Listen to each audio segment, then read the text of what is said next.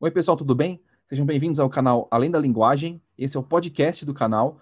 É, eu sou o professor André Cavalini e hoje a gente vai falar sobre um assunto que é muito importante de falar, de saúde mental. É, a gente já fez vários, eu falo a gente porque eu sempre trago convidados para falar sobre esses assuntos, né? E a gente fez diversos podcasts, diversos episódios de podcast recentemente falando sobre cansaço mental, a importância de você ter rotinas, a importância de se organizar, a importância de você se conhecer. E aí, o assunto do, da síndrome de burnout acabou surgindo porque é um mal meio invisível para a gente, né? Acaba aparecendo, a gente quando percebe já está é, esgotado e a gente confunde com depressão tal. E aí, o, esse mundo de Instagram que a gente vive e com vários perfis de estudantes, eu encontrei uma estudante de medicina, que é a Beatriz, e ela fez um post muito legal sobre o burnout, e eu convidei a, a Beatriz para falar comigo hoje sobre isso. Então eu vou convidar ela agora para se apresentar e a gente vai começar a falar sobre a síndrome de burnout. Seja bem-vinda, Beatriz. Oi, gente. É, eu sou a Beatriz, podem me chamar de Bia. Eu tenho 22 anos, sou estudante de medicina. Estou indo para o quarto ano da faculdade, estudo na Argentina e entrei nesse mundo do Instagram com o intuito de realmente passar adiante o que eu aprendo e de forma mais simplificada também. E assim a gente vai se ajudando juntos. É isso aí. De estudante para estudante, de professor para estudante, de colegas para colegas, né? Afinal, a gente está no mesmo barco, né, Bia? Com certeza. Bom, vou te perguntar, o que que te levou a falar do burnout? sempre foi algo que me interessou. Eu gosto muito de psiquiatria, não Uhum. necessariamente vai ser algo que eu vou seguir, mas acho muito interessante. E em uma aula de saúde mental foi quando mencionaram o burnout dentre os médicos. Então, falaram muito por cima, realmente, era só para falar entre os médicos como que acontecia. E eu me interessei bastante. Então, fui atrás, fui ler papers, artigos e ver como que funcionava realmente e trazer isso para o meu dia a dia também. Legal. E é um negócio que a gente fala do burnout, a gente costuma atrelar isso ao mundo profissional, né? Como você mesmo falou, professores costumam ser um dos uma, um grupo que costuma ter muito excesso de trabalho, muita pressão e são vítimas dessa síndrome. Mas a gente hoje com a pandemia, EAD e essa coisa de ter boas notas para o Enem, para entrar em uma grande faculdade pública de preferência, né? Ou com, com uma boa bolsa e tal a gente vê os estudantes também indo pela mesma rota, né? Seguindo esse mesmo caminho da pressão, do estresse. Você acha que faz sentido a gente a, a, é, colocar o burnout como algo que os estudantes podem também é, ter?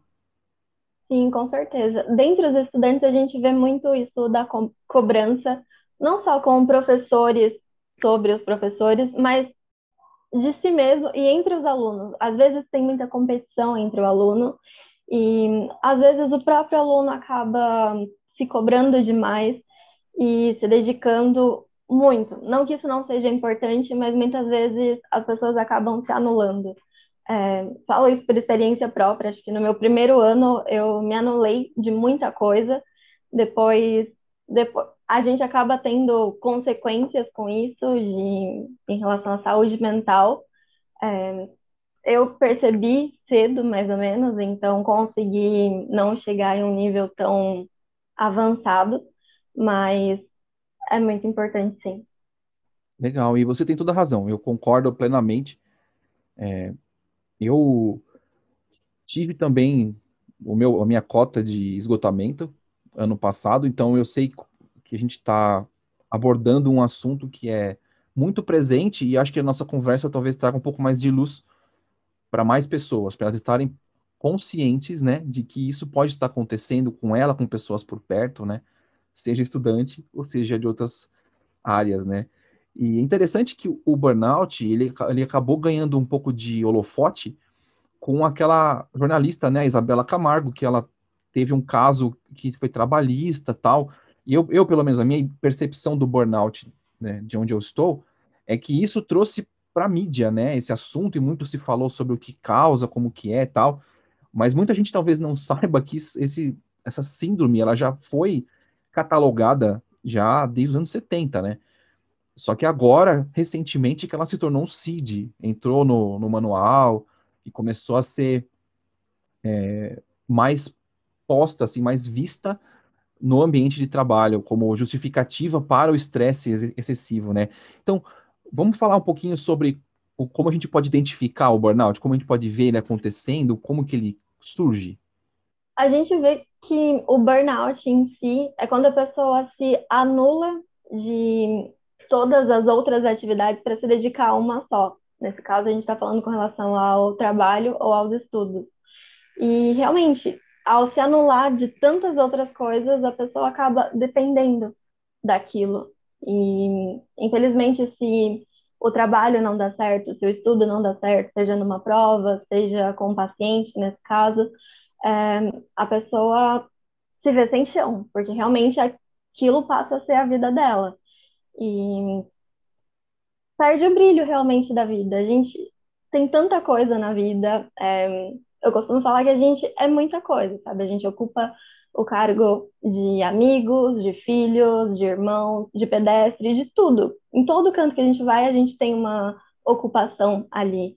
Então, é impossível você se anular realmente de tudo isso para querer viver só uma dessas coisas e viver em função disso e não enxergar isso, né, Bia? Você estar lá é, tão focado, tão centrado em uma coisa que provavelmente não está dando tão certo, porque senão não seria um problema, né? E você se perder do resto, né? A importância da gente como seres que existem de verdade, né? De, e são múltiplas é, facetas da, das pessoas, né? A gente não tem essa ideia. O que você falou é todo, é todo, faz todo sentido. De você não ser só um estudante ou só um profissional, você ser um, um homem, uma mulher, o parente de alguém, um amigo de alguém, alguém que existe, né? Simplesmente existe. É, é, horrível quando você perde esse brilho aqui. Você não podia ter sido mais feliz no seu comentário do, do brilho. É muito legal isso. E a gente vê que o estresse começa a tomar conta e ele é um negócio físico, né? Você tudo bem que o, o, o evento que causa isso às vezes pode ser um estudo para o seu trabalho, enfim. Mas o efeito que a gente começa a sentir começa a refletir no nosso corpo mesmo, né? Então você está cansado, você dorme muito ou dorme pouco. E é interessante como a nossa cabeça afeta, né, o nosso corpo. Uhum. A gente vê que nós somos seres biopsicossociais. Uhum. Então a gente precisa interagir com as pessoas, daí vem o nível social. O biológico seria realmente o físico e o psicológico, tudo o que influencia nos nossos atos, em como a gente convive com as pessoas também. E muitas vezes, se uma dessas partes está sendo esquecida, começa a interferir nas outras partes também. Então, se no psicológico está começando a afetar, com o tempo isso vai ser somatizado. Então, a pessoa vai ter alterações no corpo, pode aparecer manchas devido ao estresse, e assim vai evoluindo cada vez mais. Sim, eu já vi casos, por exemplo, de sudorese, especialmente uhum. nas mãos e nos pés. Eu já vi casos de acne, de manchas, né? Eu sou um que representa em forma de roxos. É engraçado, né? Eu, quando fico muito estressado, começa a surgir roxos, tipo, nessa altura, assim, no braço. É engraçado, o corpo, ele já, ele acho que já sabe o caminho de manifestação disso, sabe? Tipo, o André vai ver essa mancha aqui, ele vai falar assim, ele está indo muito rápido. Né? Sim, é uma forma do nosso corpo gritar socorro também, né? É isso, é isso mesmo. E como você mesma falou, a gente, nós somos seres biopsicossociais. Então a gente já tem a parte do bio que a gente falou do, do, do cansaço, afeta a alimentação, humor, humor, humor é psicológico, claro, mas afeta o nosso sono, afeta a nossa sensação de corpo, né, de dores tal. E a parte do, da relação humana, né, os contatos sociais, afeta também, porque o nosso humor muda, né, uhum. e afeta também a nossa sensação é, emocional. A nossa, talvez coisas que a gente não ligasse, a gente passa a ligar, e coisas que a gente gosta, a gente deixa de gostar, né? Você acha que isso acontece naturalmente, Bia? É um negócio que é inconsciente? É uma resposta automática? A parte de deixar de gostar? Sim. Acredito que é por a pessoa querer se dedicar tanto a uma coisa e querer ser boa naquilo, enfim. É, a gente sabe que a gente tem que abrir mão de algumas coisas para conquistar outras coisas, isso é algo natural para a gente, mas aí é que tá, qual é o limite do que a gente tem que abrir mão? E é algo que muitas vezes é muito abstrato, realmente. E, mas acredito que com o tempo você começa a reconhecer os limites do seu corpo. Que nem você falou que você percebe as manchas, Uhum. é, tem pessoas que têm caída de cabelo, então você vai percebendo. É, com relação ao social, a pessoa, por estar se dedicando tanto àquilo, ela vai deixar de ver os amigos, então com o tempo vai parar de falar tanto com as pessoas também, vai parar de interagir, até chegar a um ponto, às vezes, de ter aversão social, realmente. E algo que é muito complicado, porque a gente precisa dessa interação com as pessoas. Sim, e a gente, apesar de ter os momentos que a gente gosta e precisa ficar sozinho, o estudo, por exemplo, é um momento desse. Você, você é um, é um trabalho que o seu cérebro faz sozinho. Claro que você ensinar outra pessoa, você se preparar para isso. A interação social faz parte, pedagogicamente falando, do processo de aprendizagem. Mas o estudo individual também faz parte do processo. São fases distintas do mesmo conjunto, né? Mas quando você começa a se isolar e se isolar para tudo, né? A falta de interação vai só aumentar o seu distanciamento, né? E é engraçado que você perde até um pouco da sua identidade. Você acaba ficando Uhum. tão anulado, né? Você só existe, você simplesmente deixa de interagir. E vamos falar um pouquinho sobre as fases do, do burnout. A gente tem a, é, essa parte da dedicação, depois a gente começa a perder, é, a perder a afinidade com as coisas que a gente faz normalmente, nossos processos normais do dia a dia, né? E a gente não entende que está só acontecendo isso, que a gente acha que está de, com depressão, ou a gente ignora também, né? E tem muita coisa a gente não está pronto para entender isso, né, Bia? A gente não, não, tá, não foi programado, digamos assim, para reconhecer esses problemas acontecendo, né? Com certeza. E acho que vai muito disso de também saber qual é o limite, de eu estou disposto a abrir mão de tudo que for necessário para conquistar aquele emprego, para conquistar aquela ascensão, quando na verdade não tem como abrir mão de tudo, tudo realmente. É isso ou você perde a sua saúde mental, a sua saúde física também, no geral. Sim. E aí a gente entra num estágio também. A gente já falou de alguns estágios, né, iniciais do, do burnout, e a gente começa a negar que tem problemas, né? A gente está tão focado nisso que a gente acaba entrando em negação. Não é verdade? Fala um pouquinho sobre isso, negação. Essa parte da negação, pelo menos comigo, eu presenciei muito isso de que as pessoas ao meu redor ficavam, ah, não, você só estuda, vamos fazer tal coisa. Eu ficava, ah, ele não, não faz medicina também, enfim, não está na mesma situação que eu, então ele não entende. Mas eu preciso é, desse momento, preciso abrir mão disso para estar tá estudando. Algo que é real, realmente, mas não sempre. Então, talvez por ter uns meios de amizade na minha família também, de pessoas que não estavam vivendo a mesma coisa que eu, então eu pensava, ele não está vivendo a mesma coisa, ele não entende. E, e era isso para tudo o que as outras pessoas falavam. Às vezes até dentro da faculdade mesmo, e pensava, ah, mas ele tem facilidade em estudar isso, eu não tenho, então eu tenho que me dedicar muito mais. Algo que é real, sim, se eu tenho dificuldade, é óbvio que eu vou ter que me dedicar mais àquilo, mas eu tive muita dificuldade em diferenciar isso de até aqui eu chego, aqui é o meu limite. Você acha que isso tem a ver um pouco com a visão que as pessoas em geral têm sobre só estudar? Sim, com Entre muitas aspas, tá? Uhum. Entre muitas aspas. A gente vive num, num, numa sociedade que o estudo ele não é visto como um meio, né, para você conquistar as coisas, como você se desenvolver e tal. Ele é visto como algo paralelo, muitas vezes até desnecessário. Claro que hoje está mudando. A gente vê que uh, os, os empregos estão exigindo mais recursos de preparação das pessoas, né? E no seu caso, medicina é um curso que exige muito estudo, dedicação, tudo, especialmente estudo. Como você mesma falou é, no começo da conversa, que você, para você fazer esse post sobre o burnout, que deu início a todo esse podcast, esse episódio, é, você pesquisou, você foi atrás de papers, e esse tipo de ideia de busca, de dedicação, nem sempre vai ser bem visto, né? Sim, com certeza.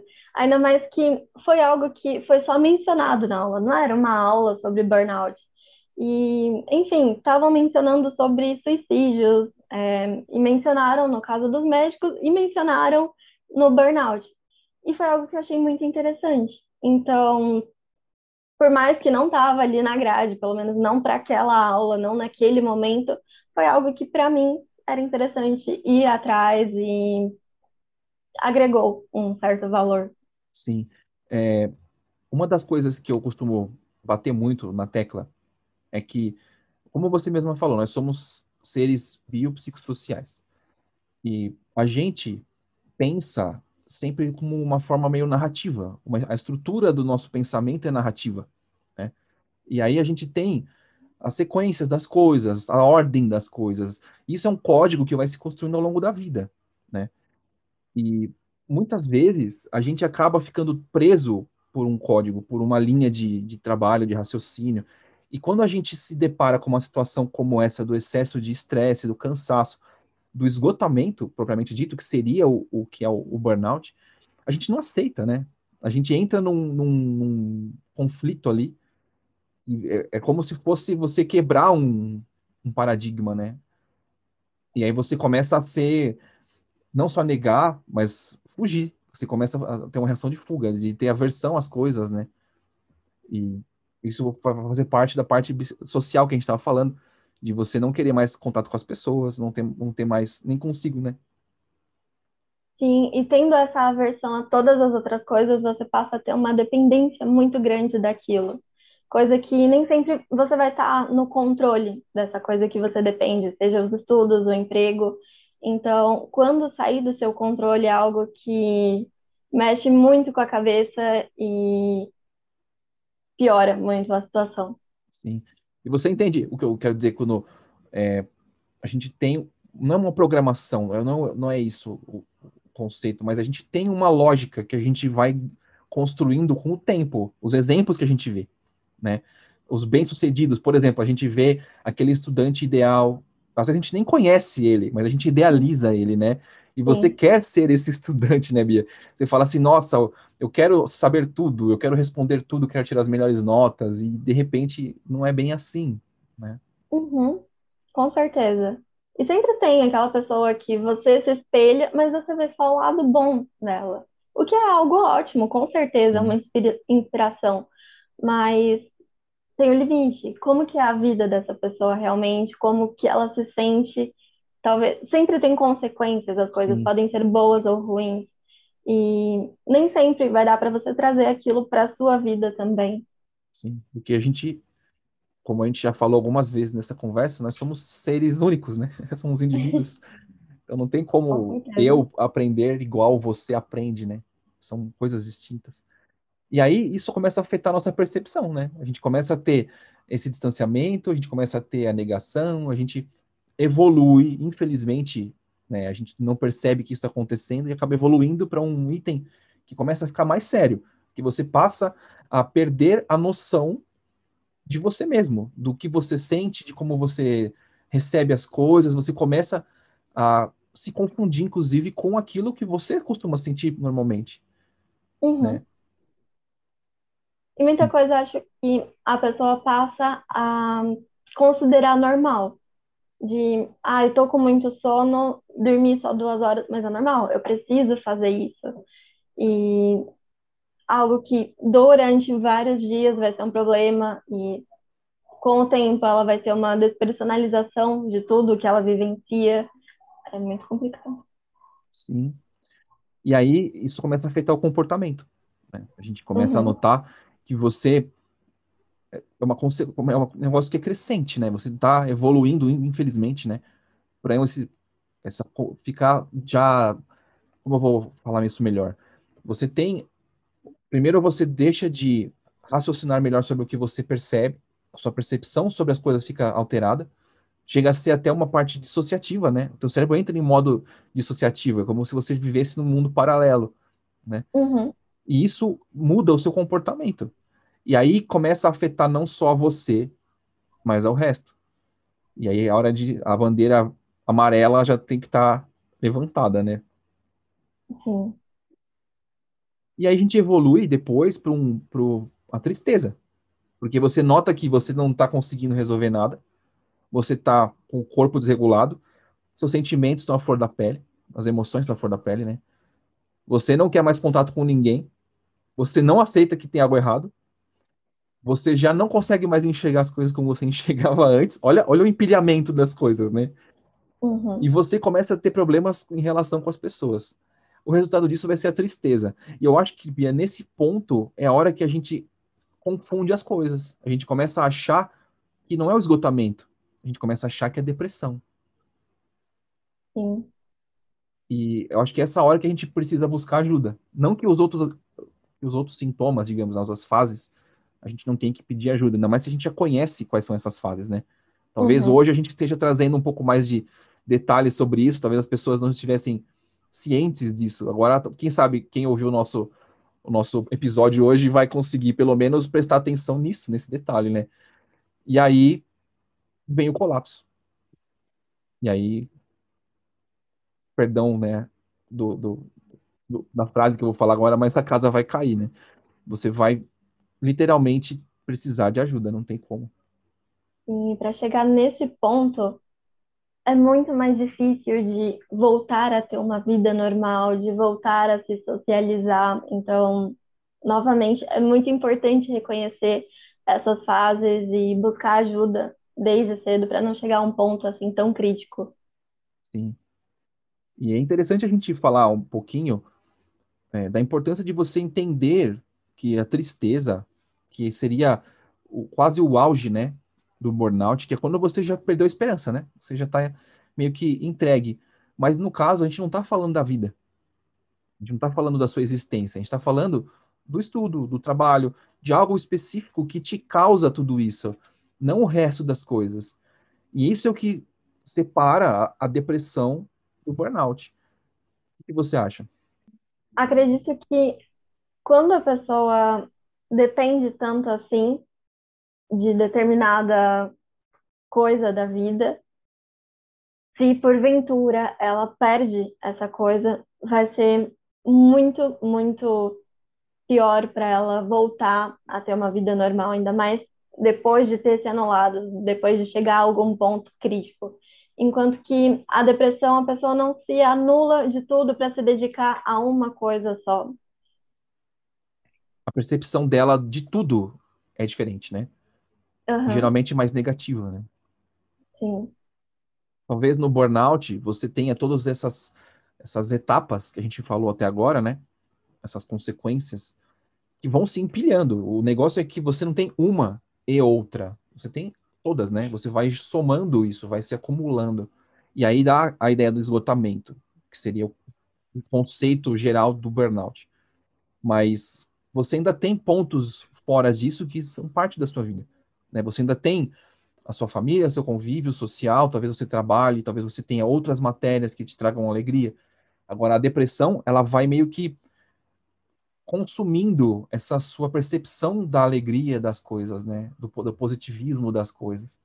E aí que existe uma linha muito fina, porque você pode pular do burnout, do esgotamento, para a depressão. E aí uhum. eu acho que a, a gente está falando de um negócio que é muito mais grave. E aí seria muito importante a pessoa procurar ajuda, né? Sim, é muito complexo. Ainda mais, muita gente acaba se automedicando de, ai, nossa. tô me sentindo muito triste, é, não quero sair de casa, não tô falando muito com as pessoas, então tô com depressão, meu primo toma aquele remédio, vou tomar também. Algo que traz consequências muito, muito piores.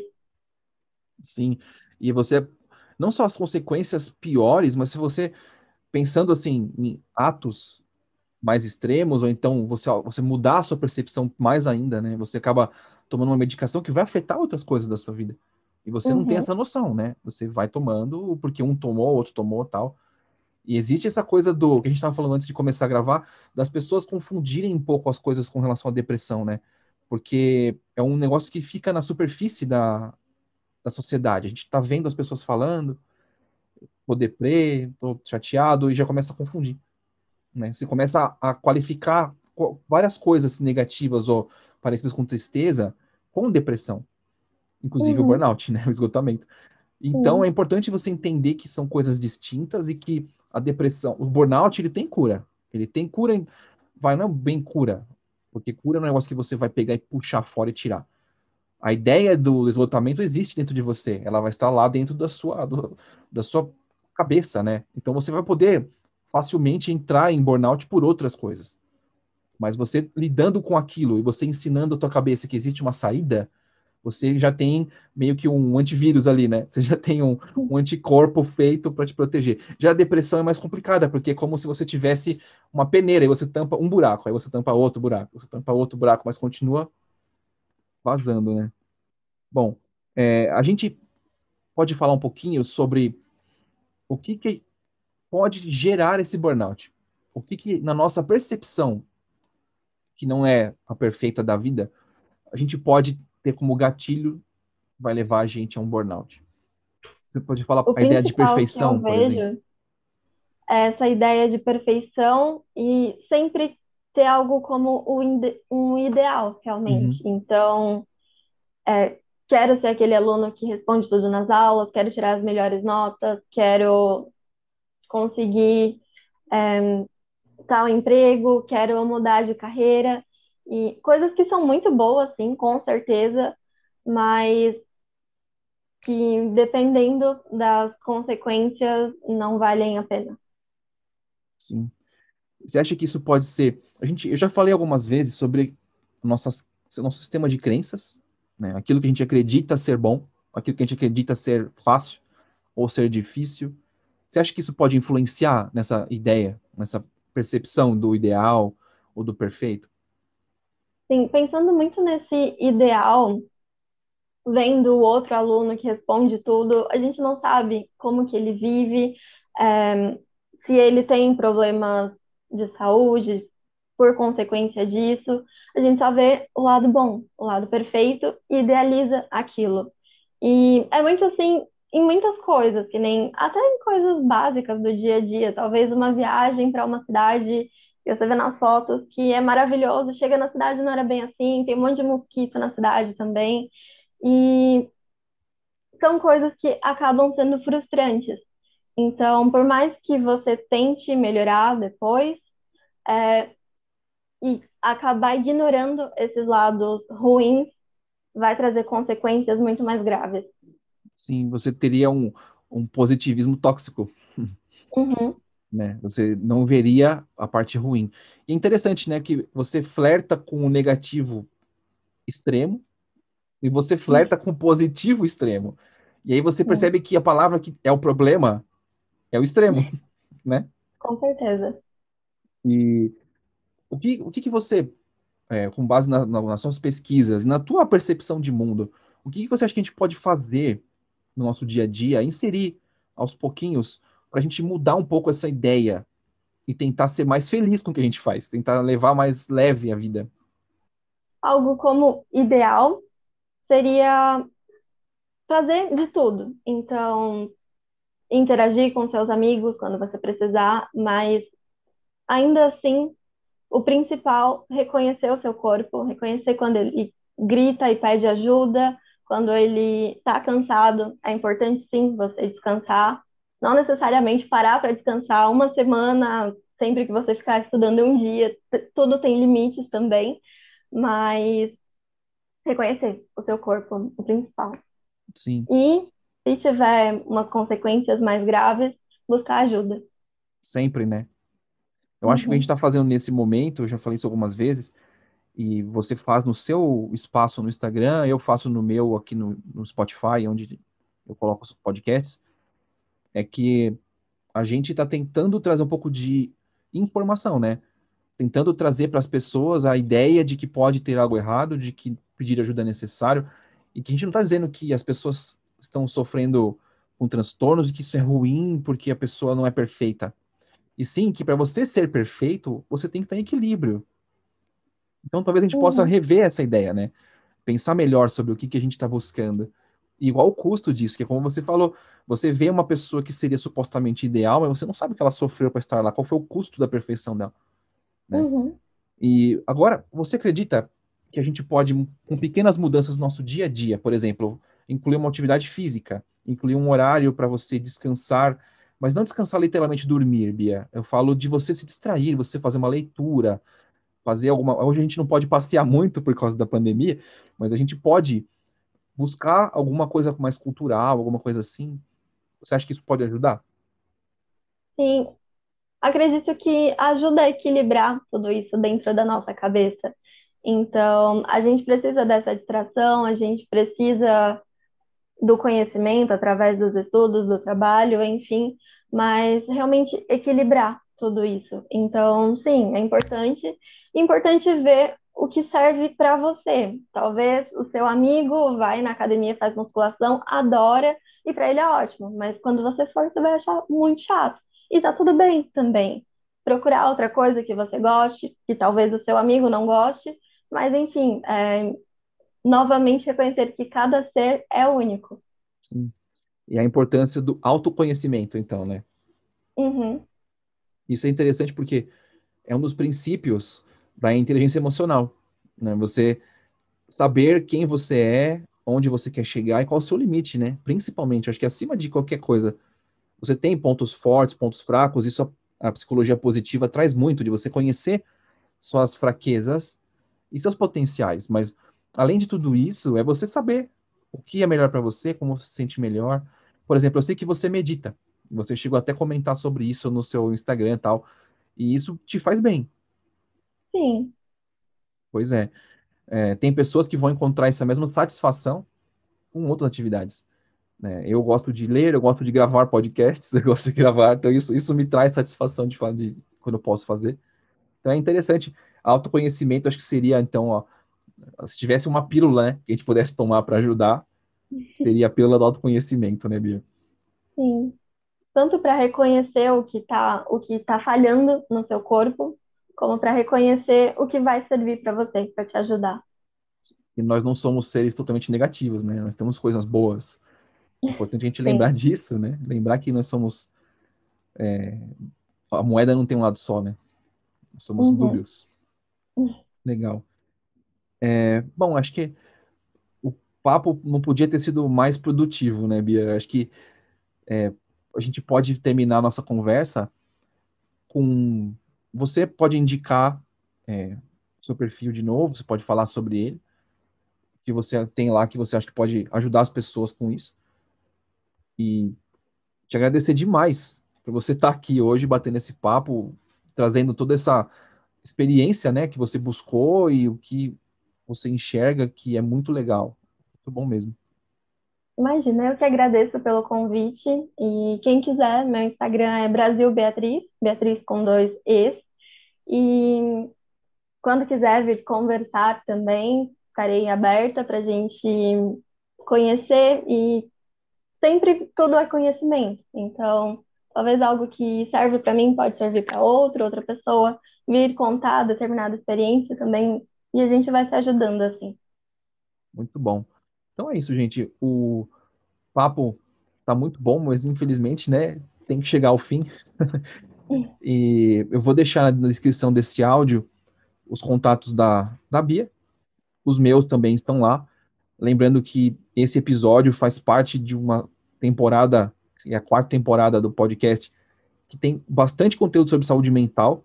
Então, ouça este, compartilhe, comente, converse com a Bia, converse comigo e continue aqui, porque a gente ainda tem alguns episódios para gravar. E saúde mental é algo muito importante, seja para a vida profissional, seja para os estudos. Então, fiquem por aqui, fiquem bem e até o próximo episódio.